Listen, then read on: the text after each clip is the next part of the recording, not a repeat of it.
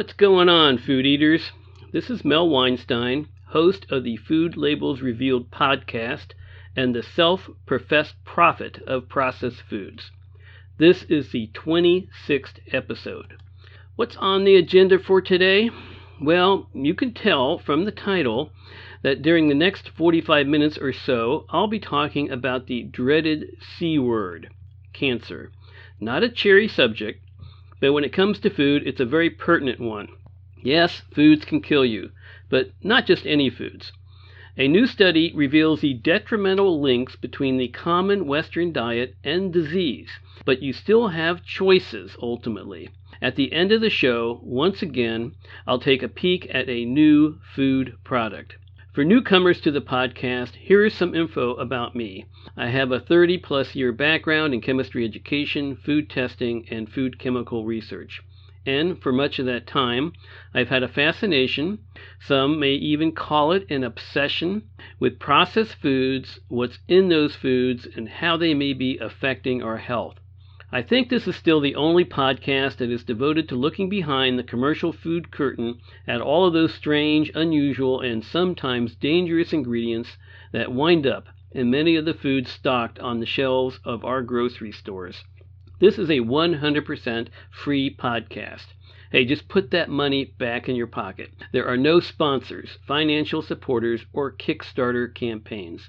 All the opinions expressed in this podcast are mine, and to keep it that way, this program does not work with any business, commercial product, or organization. All I ask of you is to listen, and if you are informed, educated, or entertained by the content, please let others know through social media or even the old-fashioned way, word of mouth. Website and contact information for the podcast is provided at the end of the show. Okay, let's get this show going. We're going to be talking about cancer. So I know that this show isn't going to be warm, fuzzy, and full of laughs. Cancer, now that's a serious subject. The number two killer of Americans. But the connection between cancer and food has been getting a bunch of attention in the media in the last four months due to a mind-blowing study that was published in February two thousand eighteen. More about that later. I've dedicated this podcast to exploring old and new food ingredients, food labels, the processed food industry, common processed foods, government oversight, and general news stories on those subjects. Regarding the news stories, about six months ago, I started to get hundreds of articles using a newsfeed service. Stories pour in every week, hundreds of them. Then I have to sift through them, save the ones that seem pertinent to the podcast, and then categorize, categorize them into about a dozen headers. That helps me to see what's really buzzing out there. Then I can easily select a subject matter for specific shows. Given all this material, I've decided to publish a new show about every three months on this podcast, using some of the hot stories covering a specific topic, hence today's show on cancer. Being the number two killer in the U S, cancer probably affects pretty much everyone through individual diagnoses to knowing friends, relatives, or coworkers who are dealing with it. Personally, my mother died of cancer when I was thirteen. I have another relative who had breast cancer within the last few years. My wife had several close friends who died of liver and brain cancers in recent years. It's a downright formidable disease with many variations and many causes. Of course, there are the, the usual mentioned genetic factors. Did your parents, grandparents, great-grandparents have cancer? But actually, how important are the genetic factors? Nowadays, most genomic scientists and medical researchers agree that having a genetic predisposition to cancer only increases the risk of getting the disease from about five to fifteen percent for most cancers. There are other factors at play that can trigger gene expression, such as the environment. For example, what carcinogens or cancer agents are in the air, the water, and the soil? How much radiation do we, do we receive, both natural and artificial? What cancer-causing chemicals are in your workplace? And what carcinogens are in the food we eat and the water we drink? We live in a world of complicated exposures, any one of which, or in combination, can alter our biology. So let's get started uh, with the definition of cancer and get some general background on this subject. Here's what the American Cancer Society has to say on the subject. This is from their website. Cancer can start any place in the body. It starts when cells grow out of control and crowd out normal cells. This makes it hard for the body to work the way it should. There are many types of cancer. It's not just one disease. Cancer can start in the lungs, the breast, the colon, or even in the blood. Cancers are alike in some ways, but they are different in the ways they grow and spread. The cells in our bodies all have di- certain jobs to do. Normal cells divide in an orderly way. They die when they are worn out or damaged, and new cells take their place.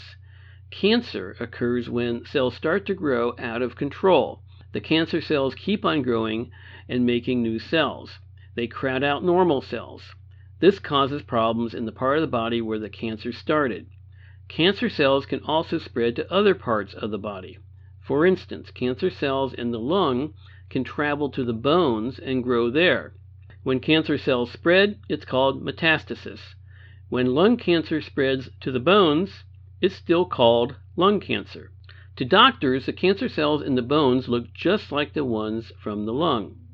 It's not called bone cancer unless it started in the bones. Most cancers form a lump called a tumor or a growth, but not all lumps are cancer. Doctors take out a piece of the lump and look at it to find out if it's cancer. Lumps that are not cancer are called benign. Lumps that are cancer are called malignant. Now note here, benign tumors aren't cancerous. They can often be removed and in most cases do not come back. Cells in benign tumors do not spread to other parts of the body. Back to the website. There are some cancers like leukemia, which is cancer of the blood, that don't form tumors. They grow in the blood cells or other cells of the body. For each type of cancer, there are tests that can be done to figure out the stage of the cancer. As a rule, a lower stage, such as stage one or two, means that the cancer has not spread very much. A higher number, such as stage three or four, means it has spread more. Stage four is the highest stage. In older adults, many cancers are linked to lifestyle-related risk factors, such as smoking, being overweight, being overweight, eating an unhealthy diet, not getting enough exercise, and drinking too much alcohol. Exposures to things in the environment, such as radon, air pollution, chemicals in the workplace, or radiation during medical tests or procedures, also play a role in some adult cancers. These types of risk factors usually take many years to influence cancer risk, so they are not thought to play a large role in cancers in children, teens, or young adults. Cancer occurs as a result of changes, that is, mutations, in the genes inside our cells. Genes, which are made of D N A, contain the instructions for nearly everything our cells do. Some genes control when our cells grow, divide into new cells, and die. Changes in these genes can cause cells to grow out of control. Note, uh, keep the idea of mutation in the back of your head for later.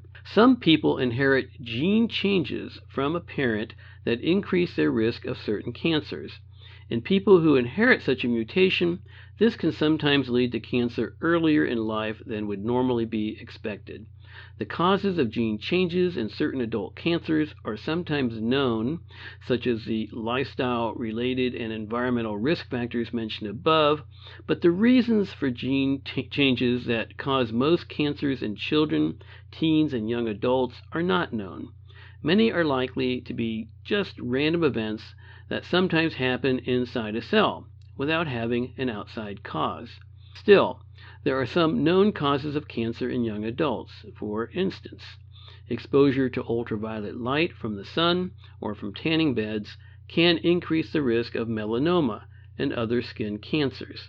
Infection from some types of human papillomavirus, H P V, can increase the risk of cervical and some other cancers. Infection with human immunodeficiency virus, H I V, can raise the risk of non-Hodgkin lymphoma, Kaposi sarcoma, and some other cancers. And finally, treatment with chemotherapy or radiation therapy for a childhood cancer can increase the risk of getting a second cancer, especially leukemia, later on. Still, these and other known risk factors probably account for only a small portion of cancers in young adults overall. So that's what the American Cancer Society has to say about the causes of cancer. Now, do you remember that the reason tumors grow is because cells mutate, then go rogue, that is, uncontrolled growth. Some medical researchers think that cells have to be mutated several times before they become candidates for tumor growth. Other medical researchers think that it's a failure of cells to repair and regulate themselves, or the failure of the immune system to kill off mutated cells. Think about this question for a moment. Why do some people get cancer while others don't? I've always wondered about that, uh, given that genetics plays really a minor role in the disease process. Could it be just that some people's immune systems are weak? Could it be that our bodies produce mutated cells all the time based on exposure to external conditions like radiation, carcinogens, et cetera, but our bodies are able to repair, disable, or obliterate the mutant cells? It's kind of like why some people are more prone to viruses and infections than others. Is getting cancer just a bad roll of the dice? Or is the key difference the response of our immune system? A strong immune system wards off disease, while a weak one allows the body to succumb to it.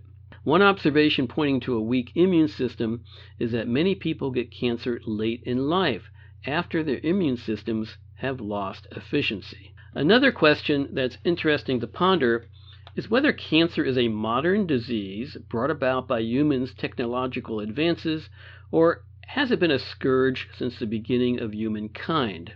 Medical Express in two thousand ten published an article online called "Cancer is a Modern Disease." They point out in the article that from histological examinations of hundreds of Egyptian mummies, cancer was very rare in biblical days. They mention that cancer, particularly childhood cancer, has dramatically increased since the dawn of the Industrial Revolution in the eighteen hundreds.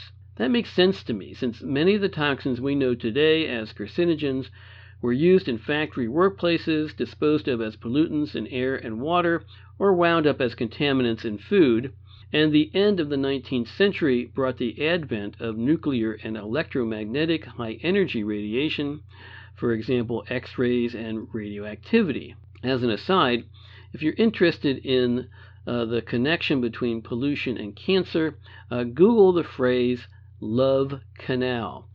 It was an Amer- it was an American environmental tragedy.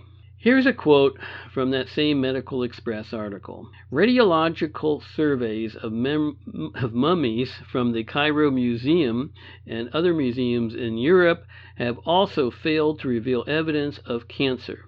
As the team moved through the ages, it was not until the seventeenth century that they found descriptions of operations for breast and other cancers, and the first reports in scientific literature of distinctive tumors that have occurred in the past two hundred years, such as scrotal cancer in chimney sweeps in seventeen seventy-five, nasal cancer in snuff users in seventeen seventy-one, seventeen sixty-one, and Hodgkin's disease in eighteen thirty-two, end of quote.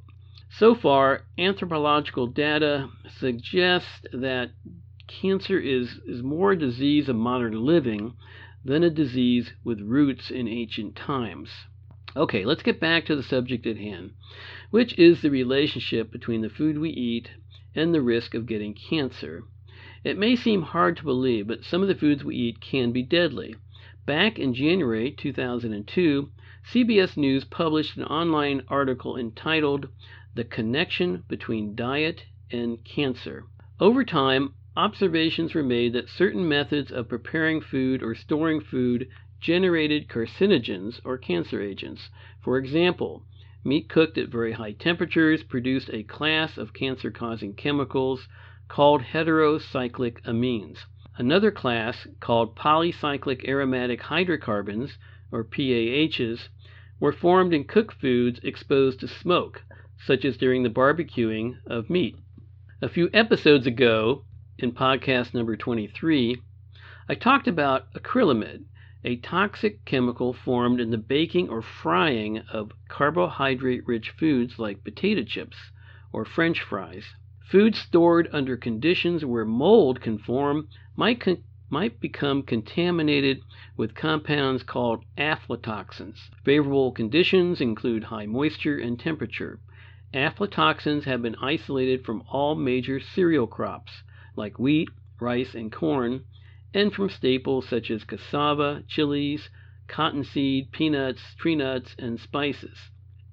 Then there are nitroso compounds derived from the food additive sodium nitrite, which is added to processed meats like bologna. It acts as a preservative and curing agent. I talked more extensively about sodium nitrite in episode number nine, called Eating a Bologna Sandwich. In October two thousand fifteen, stories started appearing warning against the dangers of red meat and cured meats. An article from Strait Times dot com stated that the World Health Organization, the W H O or W H O, announced that processed meats caused colon cancer. Quote, "The analysis of eight hundred studies from around the world by the International Agency for Research on Cancer, the I A R C, found sufficient evidence in humans that the consumption of processed meat causes colorectal cancer. The category includes meat that has been salted, cured, fermented, or smoked. Hot dogs, sausages, corned beef, dried meat like beef jerky, and canned meat or meat-based sauces. For an individual, the risk of getting cancer from eating processed meat was statistically small," the agency said, "but increases with the amount of meat consumed." Wow, please banish the thought of all those bologna sandwiches I ate as a kid. Back to the article. "As for processed meat, the red meat risk was mainly for cancer of the colon and rectum, but also the pancreas and prostate," said the report. The agency cited research attributing about thirty-four thousand cancer deaths per year worldwide to diets high in processed meat. As for red meat, if the suspected link were to be confirmed, it would account for some fifty thousand cancer deaths worldwide. Now, the numbers were dwarfed by the estimated one million cancer deaths per year due to tobacco smoking, six hundred thousand deaths from alcohol use, and more than two hundred thousand due to air pollution, said the agency. End of quote. So the takeaway message is that diets high in red and processed meats can promote cancer, but the risk is not as great as a bad smoking habit, a high alcohol intake, and living in the atmosphere of Beijing. Now, at this point, you may be asking, are there any foods that don't cause cancer? After all, we're always seeing media blurbs about the latest announcements of this or that food that's going to kill us. True, they're all over the internet. Just a cursory glance or a little bit of digging reveals that most of these so-called news reports are hokey. As a scientist, I cringe when I read those articles, so full of errors, unsubstantiated information, lack of citations, or the referencing of poorly done studies, and often just outright foolishness. They really take advantage of the vast majority of people who are not educated or trained in science. Here's one example from an organization called The Truth About Cancer, which published an article around January two thousand seventeen entitled Top ten Cancer-Causing Foods, Understanding What Causes Cancer, by Ty Bollinger, a certified public accountant, weightlifter, and health freedom advocate, who, by the way, has absolutely no background in science. That article was shared two hundred three thousand times. Yes, two hundred three thousand times. Yikes. No wonder people are confused and confounded. But It's not just made-up science facts that are problematic.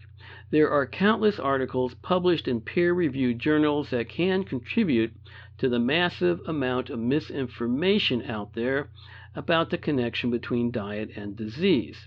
This whole subject was addressed in an article published in Science-Based Medicine in January two thousand thirteen entitled "Everything We Eat Causes Cancer." Sort of. The author mentions several researchers, uh, John Ioannidis, a professor of medicine and of health research and policy at Stanford University School of Medicine, and Jonathan Schoenfeld, a radiation oncologist who published uh, a paper in the American Journal of Clinical Nutrition, where the two guys researched fifty unique ingredients mentioned in a well-known cookbook for their connections to cancer. Here's what they found. eighty percent of the ingredients had at least one study examining cancer risk. That's forty ingredients, including veal, salt, pepper, spice, flour, egg, bread, pork, butter, tomato, lemon, duck, onion, celery, carrot, parsley, mace, sherry, olive, mushroom, tripe, milk, cheese, coffee, bacon, sugar, lobster, potato, beef, lamb, mustard, nuts, wine, peas, corn, cinnamon, cayenne, orange tea, rum, and raisin. Don't ask me to repeat that. thirty-nine percent of the studies they found concluded that the studied ingredient conferred an increased risk of malignancy. thirty-three percent concluded that there was a decreased risk. five percent concluded that there was a borderline statistically significant effect, and twenty-three percent concluded that there was no evidence of a clearly increased or decreased risk. So, food eaters, what's a consumer to do? Who should we believe? What's the truth? All good questions. Here's what I do. I try to look at the original research behind the claims. If no references are provided for the health claims, then I automatically reject them. Were the studies published in a peer-reviewed journal, or just a popular magazine or newspaper? If the latter, I reject the claims if no references are provided. Most of the time, you can find an abstract, that is a short summary, online to get uh, knowledge about the research study. Were the researchers credentialed and experts in the field of study? Who were they being paid by? If they were funded by the Grocery Manufacturers of America to claim how wonderful potato chips are, then I would question the validity of their findings. I also look at how big the study is. If it's an epidemiology study, uh, that's a study where there's research and analysis of the causes and spread of health and disease conditions in defined populations, then I'll look at the scope of the study. Was it done using a piddly fifty participants, or were there fifty thousand people involved? I give more validity to the super huge studies where errors in recording, analysis, and interpretation of the data get minimized. Some examples of these studies include the Nurses' Health Study, Framingham Heart Study, British Doctors' Study, Adventist Health Study, and the China Study, among others. Let's take a few moments to look at the China Study, the largest nutritional study of its kind. In the early nineteen seventies, the first premier of the People's Republic of China, Zhou Enlai, was dying of cancer. He helped initiate the China Health and Nutrition Survey, the largest survey ever completed to date and is still going on, to examine cancer types and rates across, across China. Then, in the early nineteen eighties, scientists in China and America collaborated to conduct a massive project to determine the associations, if any, between diet and disease. In each of the sixty-five counties in China, one hundred people between the ages of thirty-five and sixty-four were selected to participate in the reporting of foods eaten, lifestyle, and health problems. Pooled blood samples in each village were analyzed for one hundred nine nutritional, viral, hormonal, and other blood indicators. Also measured were twenty-four urinary factors, mortil- mortality rates for more than forty-eight diseases, thirty-six food constituents, and sixty diet and lifestyle factors across seventeen geographic and climatic factors. Here are some of the many associations that were found in this study. One, the, um, the lower the amount of fat consumed, particularly animal fat, the lower the risk of breast cancer. Two, the lower amount of animal protein consumed, the lower the risk of breast cancer. Three, higher intakes of fiber reduce the risk of rectal and colon cancers. And four, the lower the cholesterol levels, the lower the risk of many types of cancer. The data from the China study uh, were all about associations and did not actually prove which diet components caused which diseases. But the findings pointed to the overall conclusion that diet is paramount in determining the onset of disease.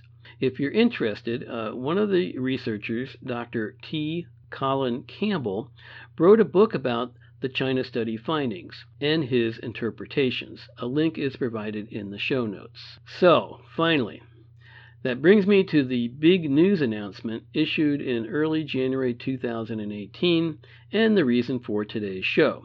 There was a French study published in the British Medical Journal entitled Consumption of Ultra-Processed Foods and Cancer Risk, Results from NutriNet-Santé Prospective Cohort. First off, there are many different kinds of scientific studies. This one is called a prospective cohort, which is a long study that follows over time a group of people who differ with respect to certain factors, in this case diet, to determine how those factors affect rates of a certain outcome, in this case cancer. This was a big study and partly funded by the French National Cancer Institute. It followed one hundred five thousand adults aged eighteen to seventy-three who kept track of their consumption of three thousand three hundred food items over nine years. The group was composed of seventy-eight percent women and twenty-two percent men. The researchers were particularly interested in the consumption of ultra-processed foods. Now, what are ultra-processed foods, also called U P F? Listen carefully because you're likely to hear this term over and over again in the coming years. Ultra-processed foods are those whose packaging contain long lists of man-made ingredients such as additives, preservatives, flavorings, and colorings, and other substances not commonly used in culinary preparations, such as hydrogenated oils, modified starches, and protein isolates.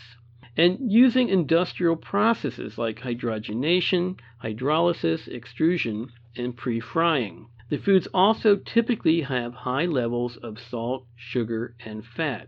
Now, I've been talking ad nauseum about these types of food since the beginning of this podcast series. Now, there's a food classification system called NOVA, that's N O V A, which places commercial foods into four categories.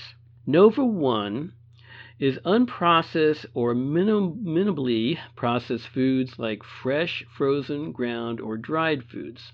NOVA two category is processed culinary ingredients such as salt, vegetable oils, and sugar. NOVA three includes processed foods like canned vegetables with added salt, sugar-coated fruits, meats preserved with brine, cheese, and unpackaged breads. And finally, there's NOVA four. Which is the category for ultra-processed foods, which were named earlier. It was noted that people consuming high levels of U P F tend to be younger, smoke more, and exercise less. Here was the general finding from this study. A ten percent increase in consumption of ultra-processed foods was linked to a twelve percent rise in cancers. That's worth repeating. A ten percent increase in consumption of ultra-processed foods was linked to a twelve percent rise in cancers. The results were very strong, consistent, and compelling. Their statistics showed that eating fifty grams, which is a little less than two ounces, of processed meats daily increases the chances of developing colorectal cancer by eighteen percent. The lead author of the study, Mathilde Touvier said, quote, "But we have to be cautious. These results need to be confirmed in other prospective studies," end quote. One commentator in another article said, quote, "This study is a kick in the right direction and a well-founded confirmation that overconsumption of U P F tangibly increases cancer probabilities. It therefore makes sense to watch what and how much we eat, and a good way to avoid U P F is shunning foods with too many additives or ingredients."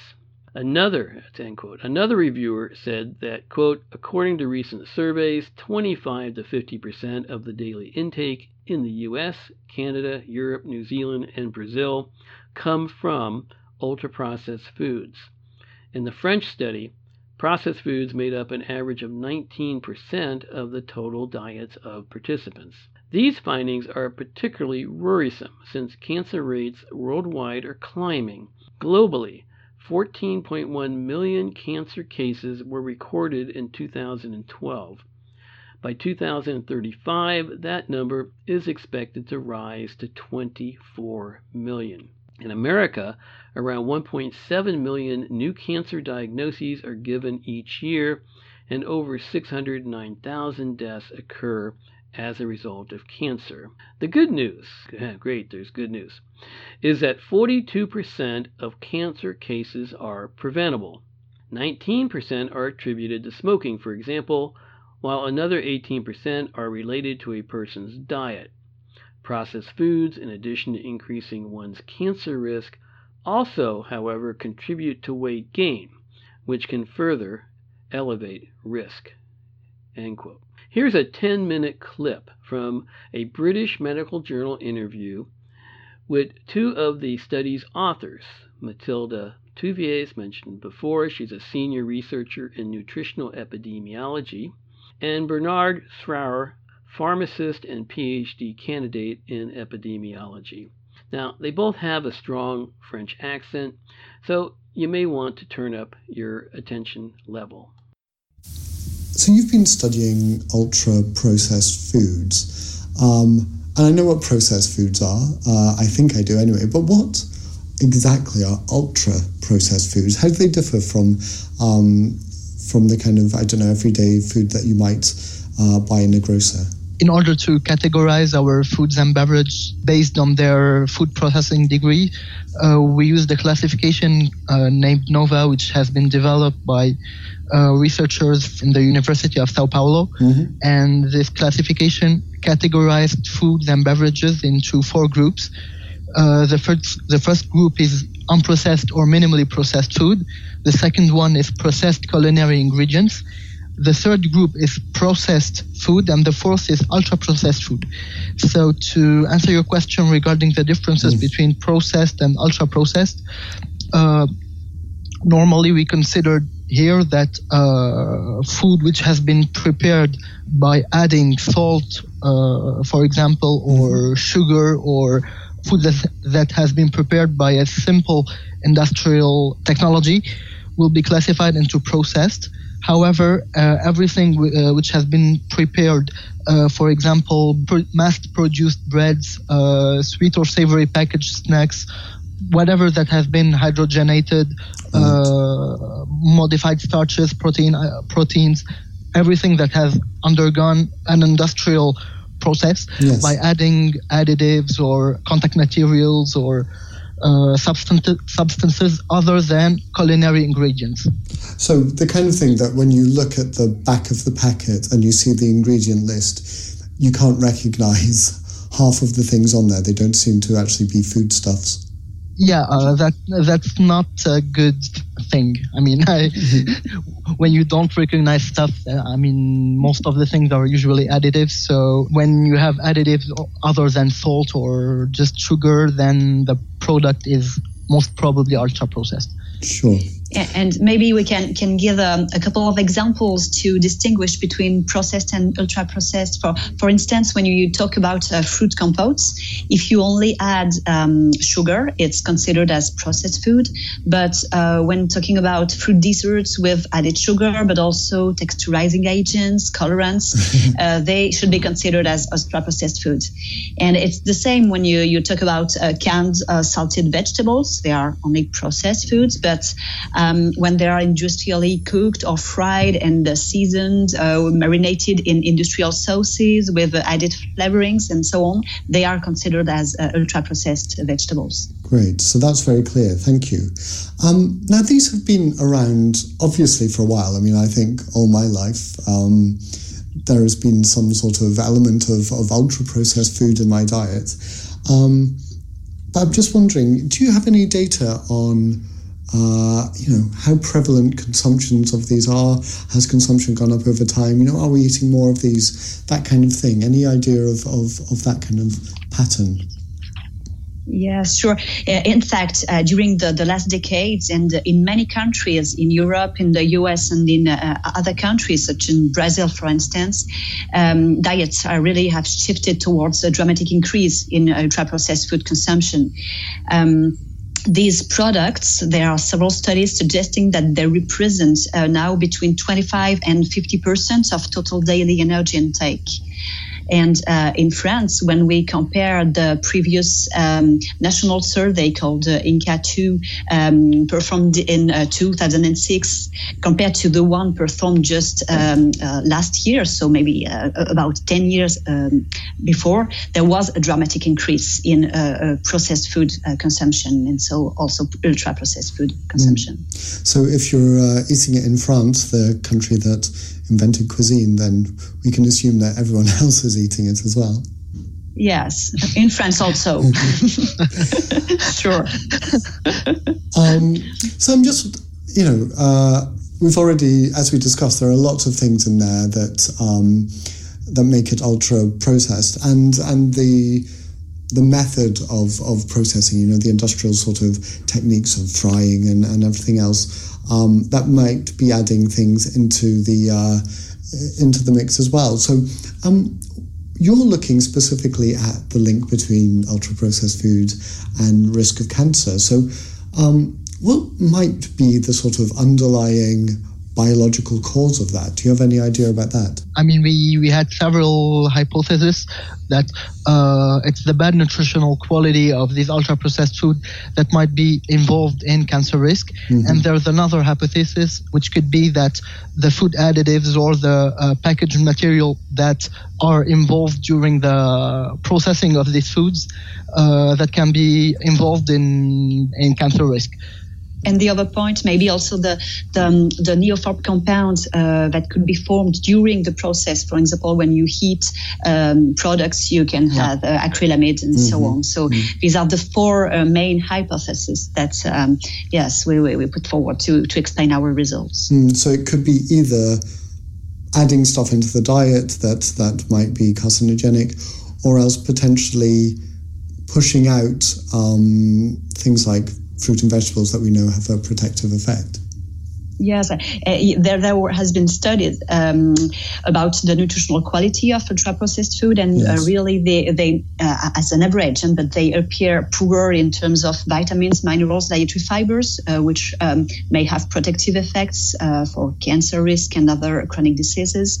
Uh, and they also are often richer in terms of uh, saturated fat, uh, fats and uh, salt, for instance.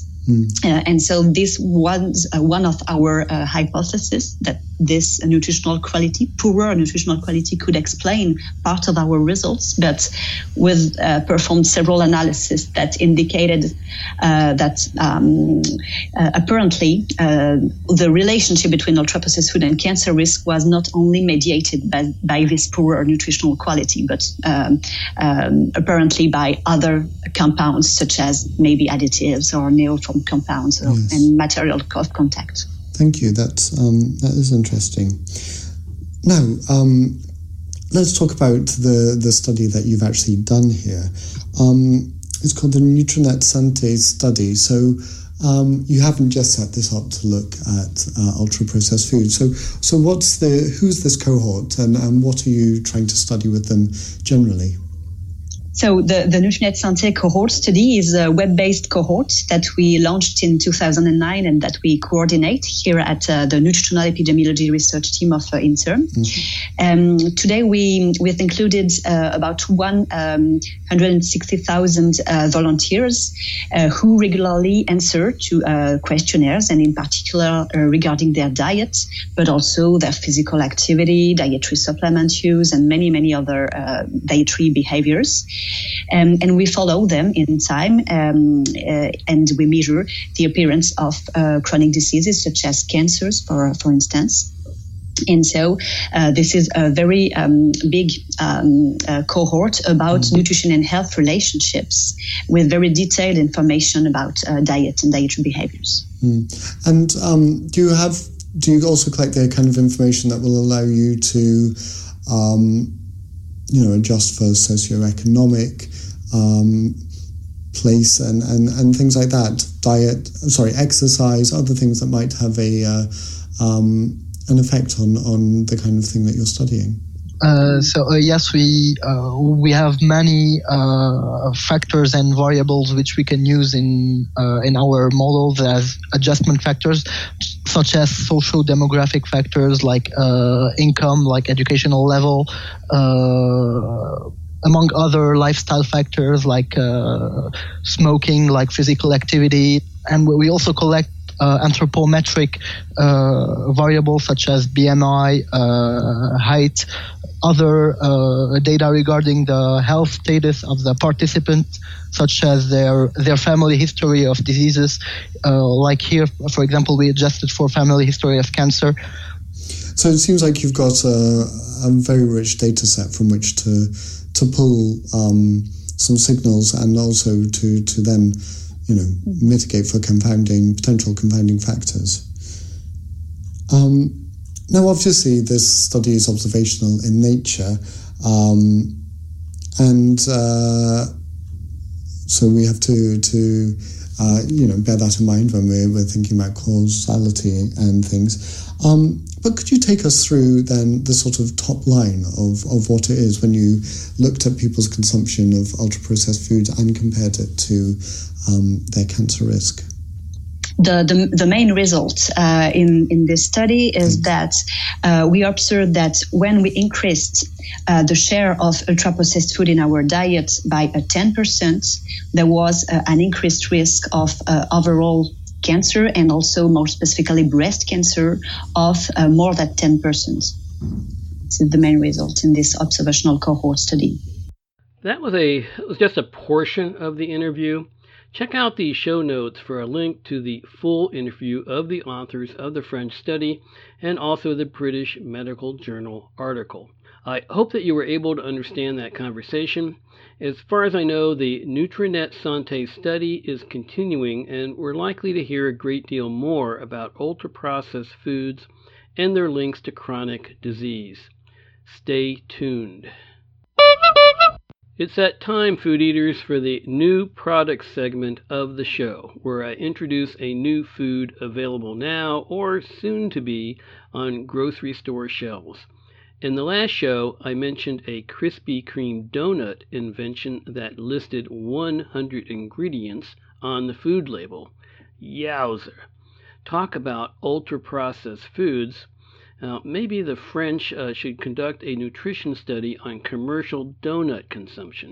For today, I'm going to swing the pendulum the other way and look at an incredibly healthy snack. Have you ever had a Larabar? They're usually found in the health food section of stores. The Larabar was invented by Lara Merrican in Denver, Colorado in two thousand three. And she wondered why she couldn't find a snack that not only was tasty and filling, but also was good for her body. Working out of her kitchen, she developed simple energy bars out of whole foods like nuts, seeds, fruits, and natural flavorings. Typically, the bars have less than six ingredients. Her local company, called Hum Foods, took off slowly, But by two thousand seven, her products were being sold nationally and internationally. In two thousand eight, the company was sold to General Mills, you know, a big company gobbling up a little one. But fortunately, so far, the products haven't changed. In recent years, some new Larabars formulated with superfoods have hit the marketplace. One such product is organic hazelnut, hemp, and cacao. The ingredients are simply dates, hazelnuts, cacao nibs, hemp seeds, almonds, and cocoa powder. This product has absolutely no additives.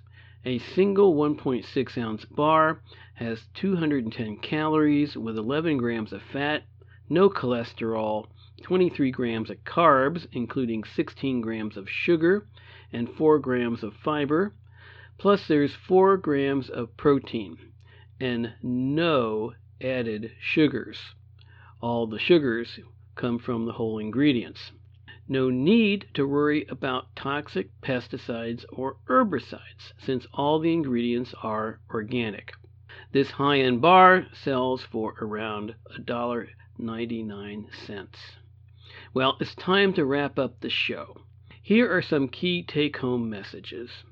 People have long suspected, including myself, that the thousands of artificial ingredients used in commercial foods could impact the occurrence of chronic diseases, like cancer. Finally, scientific studies are being conducted to investigate these possibilities. After all, many of the ingredients found in ultra-processed foods are new to the human body, and have been around for a hundred years or less, and every year new additives are being added to the mix. How do our bodies handle these chemicals? Are there synergistic effects? Are the chemicals broken down? And if so, do the metabolites create toxic effects? Are any of these chemicals or their breakdown products carcino- carcinogenic, teratogenic, or mutagenic? Of course, this whole subject is complicated due to the many factors that influence disease causation and progression, such as obesity, smoking, pollution, workplace hazards, drug use, and longer lifespans. Of particular interest is the compounding fact that a person eating a diet high in ultra-processed foods is likely eating a diet with low amounts of grains, legumes, vegetables, and fruits, all of which provide phytochemicals to s- suppress the initiation of cancer. Now that's quite an irony. What do you think, food eaters? Are manufacturing companies likely to change their ways based on new research into the connection between chronic diseases and ultra-processed foods?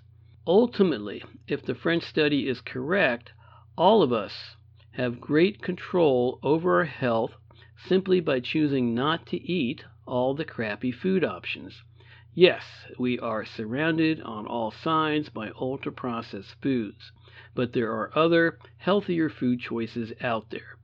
Do we have the fortitude and the willpower to make the best choices? The next show is going to be a breakthrough episode, a one-of-a-kind. I'll be tackling fast food restaurants, which, after all, are just mysterious alternative sources of processed foods. There are no ingredient labels on fast food wrappers, so it takes much more effort to find out what you're actually eating. Watch this episode, which will appear uh, at the end of May twenty eighteen. To all you food munchers out there, I appreciate you tuning in. If you could take the time to leave a review, good, bad, or indifferent, at the iTunes store, that would be fantastic. You can find all the episodes of Food Labels Revealed and their show notes at the hosting website called Podbean. It's at w w w dot podbean dot com, or you can just simply Google the phrase Food Labels Revealed. And, of course, you can always listen to the podcast on your smartphone or tablet.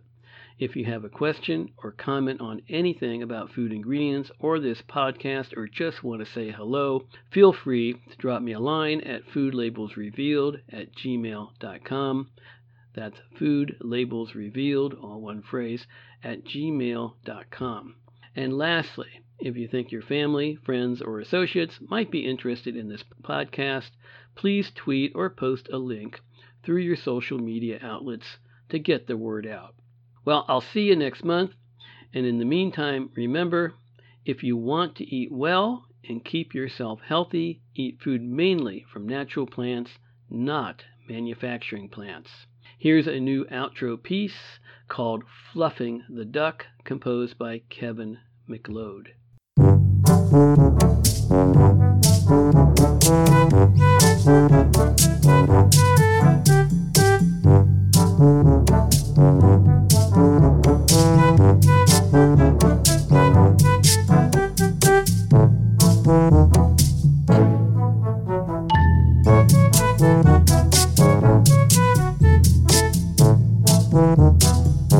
Thank you.